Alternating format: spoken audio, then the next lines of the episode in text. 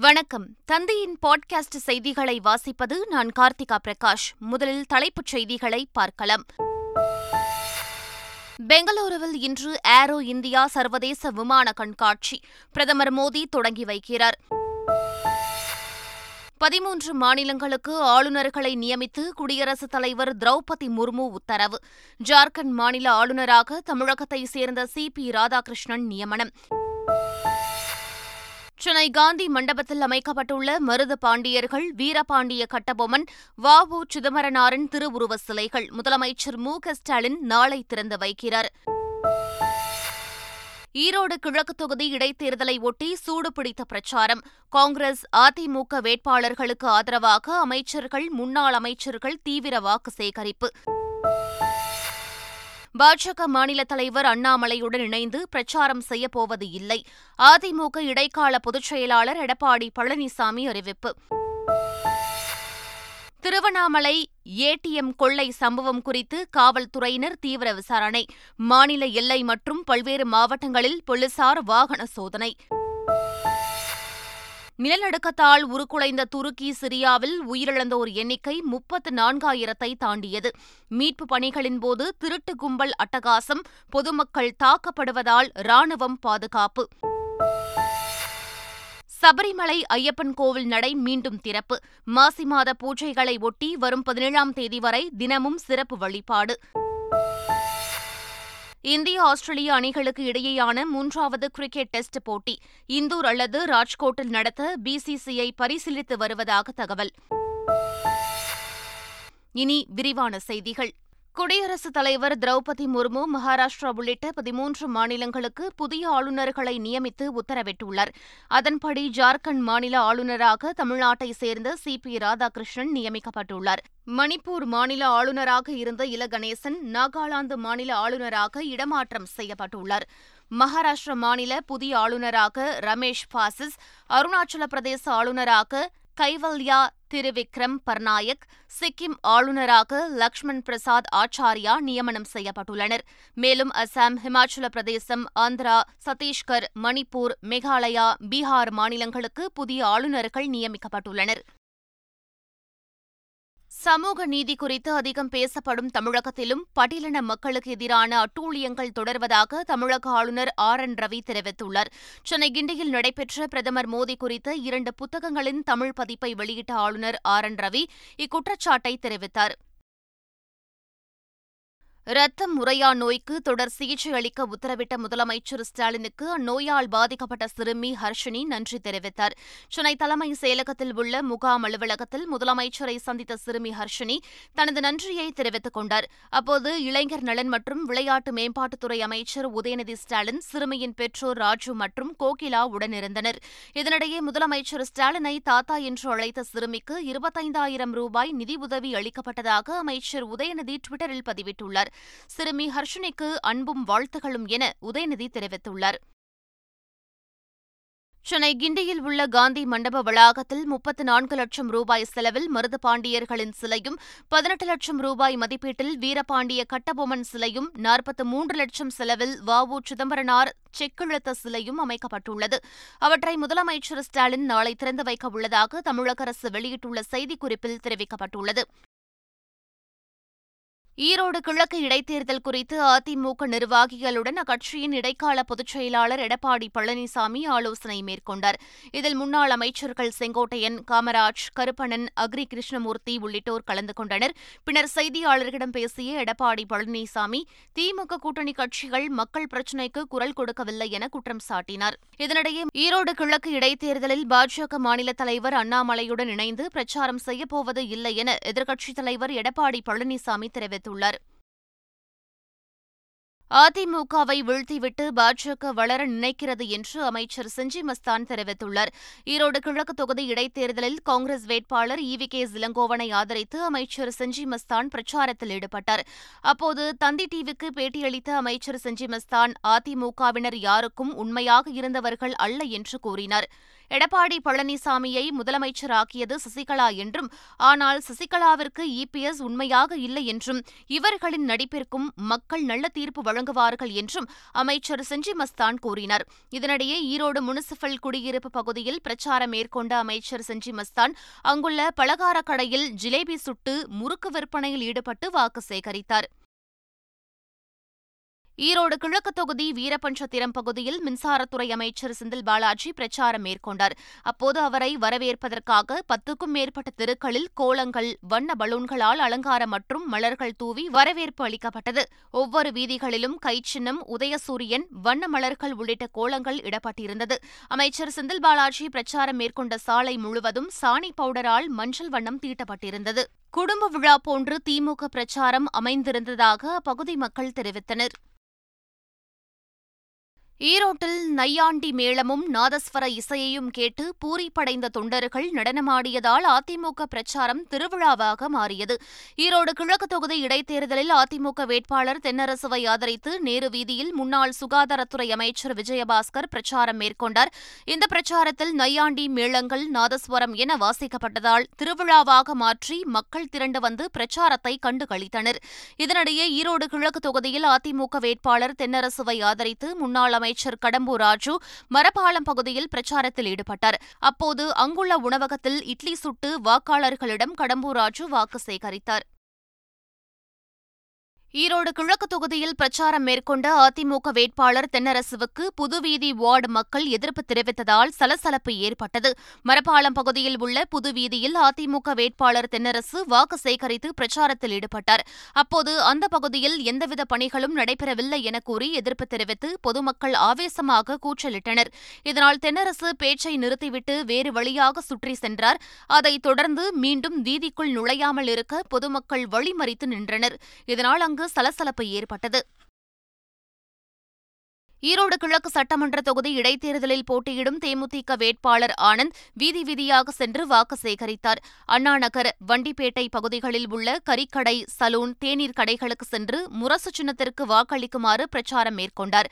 படித்த இளைஞரான தனக்கு இந்த முறை வாய்ப்பு தாருங்கள் என்று வாக்காளர்களிடம் தேமுதிக வேட்பாளர் ஆனந்த் வாக்கு சேகரித்தார்.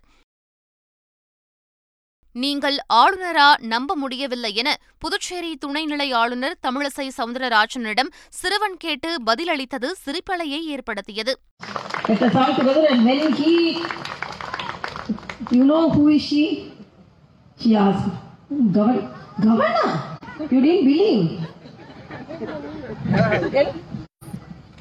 I didn't believe. Right? Because I didn't know that a girl could be a governor.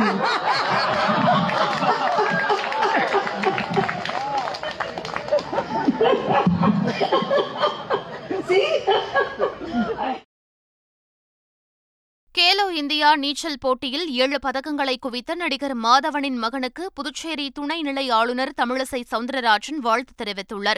மத்திய பிரதேசத்தில் நடைபெற்று வரும் கேலோ இந்தியா விளையாட்டுப் போட்டிகளில் நடிகர் மாதவனின் மகன் வேதாந்த் ஐந்து தங்கம் மற்றும் இரண்டு வெள்ளிப் பதக்கங்களை வென்றுள்ளார். இது தொடர்பாக தமிழிசை சவுந்தரராஜன் வெளியிட்டுள்ள வாழ்த்து செய்தியில் வேதாந்த் சர்வதேச போட்டிகளில் பதக்கங்களை வென்று சாதனை படைக்க வேண்டும் என தெரிவித்துள்ளார். புதுச்சேரி துறைமுகத்தில் விரைவில் சரக்கு கப்பல் சேவை தொடங்கப்பட உள்ள நிலையில் சோதனை ஓட்டமாக சரக்கு கப்பல் ஒன்று கொள்ளத்திலிருந்து வந்துள்ளது. அறுபது முதல் எழுபது கண்டெய்னர்கள் வரை வைக்கும் வசதி கொண்ட இந்த கப்பல் புதுச்சேரியிலிருந்து சென்னை புறப்பட்டு சென்று அங்கிருந்து கண்டெய்னர்களை ஏற்றி வரும் சென்னை துறைமுகத்தில் இட நெருக்கடி காரணமாக வெளிநாடுகளில் இருந்து கப்பல்களில் வரும் கண்டெய்னர்களை வந்து இறக்குவதில் காலதாமதம் ஏற்படுகிறது. எனவே புதுச்சேரி துறைமுகத்தில் கண்டெய்னர்களை இறக்கி பிற பகுதிகளுக்கு அனுப்பி வைப்பதற்கான அனுமதியை புதுச்சேரி அரசு வழங்கியுள்ளது. திருவண்ணாமலை மாவட்டத்தில் நான்கு ஏடிஎம் இயந்திரங்களை உடைத்து எழுபத்தைந்து லட்சம் ரூபாய்க்கு மேல் பணம் திருடப்பட்ட சம்பவம் தொடர்பாக போலீசார் தொடர்ந்து விசாரணை மேற்கொண்டு வருகின்றனர். கொள்ளை நடைபெற்ற ஏடிஎம் இயந்திரங்கள் பெரிட்டோ மற்றும் டிபோல்ட் வகைகளை சார்ந்தது என்றும் இதனை சுலபமாக உடைக்க முடியாது எனவும் போலீசார் தெரிவித்துள்ளனர். இதனால் ஏடிஎம் பழுது பார்க்கும் நபர்களோ அல்லது ஏடிஎம் தொழில்நுட்பம் குறித்து அறிந்த கும்பலோ கொள்ளையில் ஈடுபட்டிருக்கலாம் என போலீசார் சந்தேகிக்கின்றனர். இதே பாணியில் கடந்த இரண்டாயிரத்து பதினாறாம் ஆண்டு வேலூர் திருவண்ணாமலை திருவள்ளூர் உள்ளிட்ட பகுதிகளில் ஏடிஎம் இயந்திரங்கள் உடைக்கப்பட்டு பணம் திருடப்பட்டதும் அதில் தொடர்புடைய ராஜஸ்தானை சேர்ந்த பதினேழு பேரை கர்நாடகாவில் போலீசார் கைது செய்ததும் குறிப்பிடத்தக்கது. சென்னை பெரம்பூர் நகைக்கடையில் துளையிட்டு ஒன்பது கிலோ தங்க நகைகள் கொள்ளையடிக்கப்பட்ட சம்பவத்துக்கு திருவண்ணாமலை மாவட்டத்தில் நான்கு ஏடிஎம்களை உடைத்து எழுபத்தைந்து லட்சம் ரூபாய்க்கு மேல் கொள்ளையடிக்கப்பட்ட சம்பவத்துக்கும் தொடர்பு இருக்கலாம் என போலீசார் சந்தேகிக்கின்றனர். ஆறு பேர் பயணிக்கும் காரை பயன்படுத்தியது ஆள் நடமாட்டம் இல்லாத இடத்தை நோட்டமிட்டு கொள்ளையடித்தது. கேஸ் வெல்டிங் பயன்படுத்தியது காவலாளி இல்லாத இடங்களில் கொள்ளையை அரங்கேற்றிவிட்டு ஆந்திராவிற்கு தப்பியது என இரண்டு சம்பவங்களும் ஒத்துப்போவது பல்வேறு சந்தேகங்களை கிளப்பியுள்ளது. உள்ளது. ஒரே கும்பல் திட்டமிட்டு இரண்டு கொள்ளை சம்பவங்களை அரங்கேற்றியதா என்ற கோணத்தில் ஆந்திர காவல்துறையினர் உதவியுடன் தமிழக போலீசார் விசாரணையை தீவிரப்படுத்தியுள்ளனர். கொள்ளை கும்பல் தமிழ்நாட்டிற்குள் பதுங்கி இருக்கலாம் என்பதால் வாகன தணிக்கையும் தீவிரப்படுத்தப்பட்டுள்ளது. சென்னை போரூரில் போலீசார் ரோந்து பணியில் ஈடுபட்டபோது இருசக்கர வாகனத்தில் வந்த மூன்று பேரை பிடித்து விசாரித்தனர். தங்களை செய்தியாளர்கள் என கூறியதால் போலீசார் சந்தேகமடைந்தனர். அவர்கள் வைத்திருந்த அடையாள அட்டை போலியானது என்பதை கண்டறிந்த காவல்துறையினர் அவர்களிடமிருந்து மூன்றரை கிலோ கஞ்சாவை கைப்பற்றினர். ஒருவர் தப்பி ஓடிய நிலையில் சூர்யா பிரவீன் என்ற இருவரை போலீசார் கைது செய்து விசாரணை மேற்கொண்டு வருகின்றனர். கிருஷ்ணகிரி மாவட்டம் வேப்பனப்பள்ளியை அடுத்த கோடிப்பள்ளி கிராமத்தைச் சேர்ந்த மகேஷ் மாற்றுத்திறனாளி ஆவார். பெற்றோரை இழந்த அவரை பாட்டி காய்கறி விற்று எம்காம் வரை படிக்க வைத்துள்ளார். பிறவியிலேயே இரண்டு கைகளையும் இழந்த மகேஷ் நீச்சல் விளையாட்டில் அதிக ஆர்வம் கொண்டுள்ளார். கிராமத்தில் உள்ள கிணறுகளில் நீச்சல் பயிற்சி மேற்கொண்டு வரும் மகேஷ் தேசிய அளவிலான மாற்றுத்திறனாளிகளுக்கான நீச்சல் போட்டிகளில் பங்கேற்று வெற்றி பெற்று தமிழ்நாட்டிற்கு தங்க வெள்ளிப் பதக்கங்களை வாங்கிக் கொடுத்துள்ளார். ஏழ்மை நிலையில் உள்ள தான் பாரா ஒலிம்பிக்கில் கலந்து கொள்ள அரசு மற்றும் தன்னார்வ அமைப்புகள் உதவ வேண்டும் என்று மகேஷ் கோரிக்கை விடுத்துள்ளார். ஏரோ இந்தியா இரண்டாயிரத்து இருபத்தி மூன்று சர்வதேச விமான கண்காட்சியை பிரதமர் நரேந்திர மோடி பெங்களூருவில் இன்று தொடங்கி வைக்கிறார். ஆசியாவின் மிகப்பெரிய விமான கண்காட்சி என அழைக்கப்படும் ஏரோ இந்தியா சர்வதேச விமான கண்காட்சி வரும் பதினேழாம் தேதி வரை பெங்களூரு விமானப்படை தளத்தில் நடைபெறவுள்ளது. ஆண்டுதோறும் நடைபெறும் இந்த கண்காட்சியை மத்திய பாதுகாப்புத்துறை அமைச்சர் தொடங்கி வைப்பது வழக்கம். இந்நிலையில் ஏரோ இந்தியா இரண்டாயிரத்து இருபத்தி மூன்று கண்காட்சியை முதன்முறையாக பிரதமர் நரேந்திர மோடி இன்று தொடங்கி வைக்கிறார். சபரிமலை ஐயப்பன் கோவில் நடை மீண்டும் திறக்கப்பட்டுள்ளது. மகரவிளக்கு கால பூஜைகளுக்கு பின் கடந்த மாதம் இருபதாம் தேதி சபரிமலை ஐயப்பன் கோவில் நடை அடைக்கப்பட்டது. இந்நிலையில் மாசி மாத பூஜைகளுக்காக சபரிமலை கோவில் நடை நேற்று மாலை ஐந்து மணிக்கு திறக்கப்பட்டு தீபாரதனை காட்டப்பட்டது. கோவிலில் வரும் பதினேழாம் தேதி வரை தினமும் நெய் அபிஷேகம் கலாசாபிஷேகம் படிப்பூஜை உட்பட சிறப்பு பூஜைகள் நடைபெறும் என்பது குறிப்பிடத்தக்கது. அசாம் மாநிலம் நகான் பகுதியில் லேசான நில அதிர்வு ஏற்பட்டது. ரிக்டர் அளவுகோலில் நான்கு புள்ளி பூஜ்ஜியம் அலகுகளாக பதிவான இந்த நில அதிர்வு நகான் நகரில் பூமிக்கடியில் பத்து கிலோமீட்டர் ஆழத்திலிருந்து ஏற்பட்டதாக புவியியல் ஆய்வு மையம் தெரிவித்துள்ளது. ஏற்கனவே துருக்கியைப் போல இந்தியாவிலும் நிலநடுக்கம் ஏற்பட வாய்ப்புள்ளதாக எச்சரிக்கை விடுக்கப்பட்டுள்ள நிலையில் அசாமில் ஏற்பட்ட இந்த நிலநடுக்கம் அதிர்ச்சியை ஏற்படுத்தியுள்ளது. நிலநடுக்கத்தால் உருக்குலைந்த துருக்கி சிரியாவில் உயிரிழந்தோர் எண்ணிக்கை முப்பத்து நான்காயிரத்தை தாண்டியது. துருக்கியில் கட்டிடங்கள் இடிந்து சேதமடைந்து நடுத்தரவில் நிற்கும் மக்களிடம் கொள்ளை திருட்டு வழிப்பறி சம்பவங்களில் ஈடுபட்டு தாக்கும் சம்பவங்கள் அதிகரித்துள்ளன. இதனால் மீட்புப் பணிகளில் ஈடுபட்டுள்ள ராணுவத்தின் ஒரு பகுதியினர் ரோந்து மற்றும் பாதுகாப்பு பணியில் ஈடுபட்டுள்ளனர். இந்திய ஆஸ்திரேலிய அணிகளுக்கு இடையேயான மூன்றாவது கிரிக்கெட் டெஸ்ட் போட்டி ஹிமாச்சல பிரதேசத்தின் தர்மசாலாவில் நடைபெற இருந்தது. ஆனால் அண்மையில் புதுப்பிக்கப்பட்ட தர்மசாலா மைதானம் இன்னும் சர்வதேச போட்டியை நடத்துவதற்கான தகுதியை எட்டவில்லை என கூறப்படுகிறது. இதையடுத்து மூன்றாவது டெஸ்ட் போட்டி தர்மசாலாவில் இருந்து மாற்றப்பட்டுள்ளதாக தகவல் வெளியாகியுள்ளது. மாற்றப்பட்ட போட்டியை இந்தூர் அல்லது ராஜ்கோட்டில் நடத்த பிசிசிஐ பரிசீலித்து வருவதாகவும் கூறப்படுகிறது. மீண்டும் தலைப்புச் செய்திகள். பெங்களூருவில் இன்று ஏரோ இந்தியா சர்வதேச விமான கண்காட்சி. பிரதமர் மோடி தொடங்கி வைக்கிறார். பதிமூன்று மாநிலங்களுக்கு ஆளுநர்களை நியமித்து குடியரசுத் தலைவர் திரௌபதி முர்மு உத்தரவு.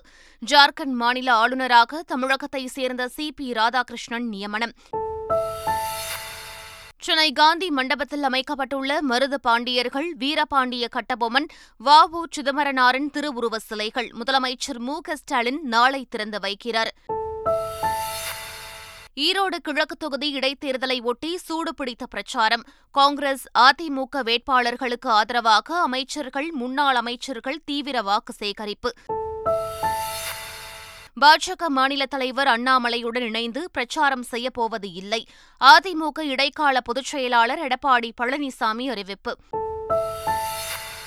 திருவண்ணாமலை ஏடிஎம் கொள்ளை சம்பவம் குறித்து காவல்துறையினர் தீவிர விசாரணை. மாநில எல்லை மற்றும் பல்வேறு மாவட்டங்களில் போலீசார் வாகன சோதனை. நிலநடுக்கத்தால் உருக்குலைந்த துருக்கி சிரியாவில் உயிரிழந்தோர் எண்ணிக்கை முப்பத்து நான்காயிரத்தை தாண்டியது. மீட்பு பணிகளின் போது திருட்டு கும்பல் அட்டகாசம் பொதுமக்கள் தாக்கப்படுவதால் ராணுவம் பாதுகாப்பு. சபரிமலை ஐயப்பன் கோவில் நடை மீண்டும் திறப்பு. மாசி மாத பூஜைகளை ஒட்டி வரும் பதினேழாம் தேதி வரை தினமும் சிறப்பு வழிபாடு. இந்திய ஆஸ்திரேலிய அணிகளுக்கு இடையேயான மூன்றாவது கிரிக்கெட் டெஸ்ட் போட்டி இந்தூர் அல்லது ராஜ்கோட்டில் நடத்த பிசிசிஐ பரிசீலித்து வருவதாக தகவல். இத்துடன் பாட்காஸ்ட் செய்திகள் நிறைவு பெற்றன. வணக்கம்.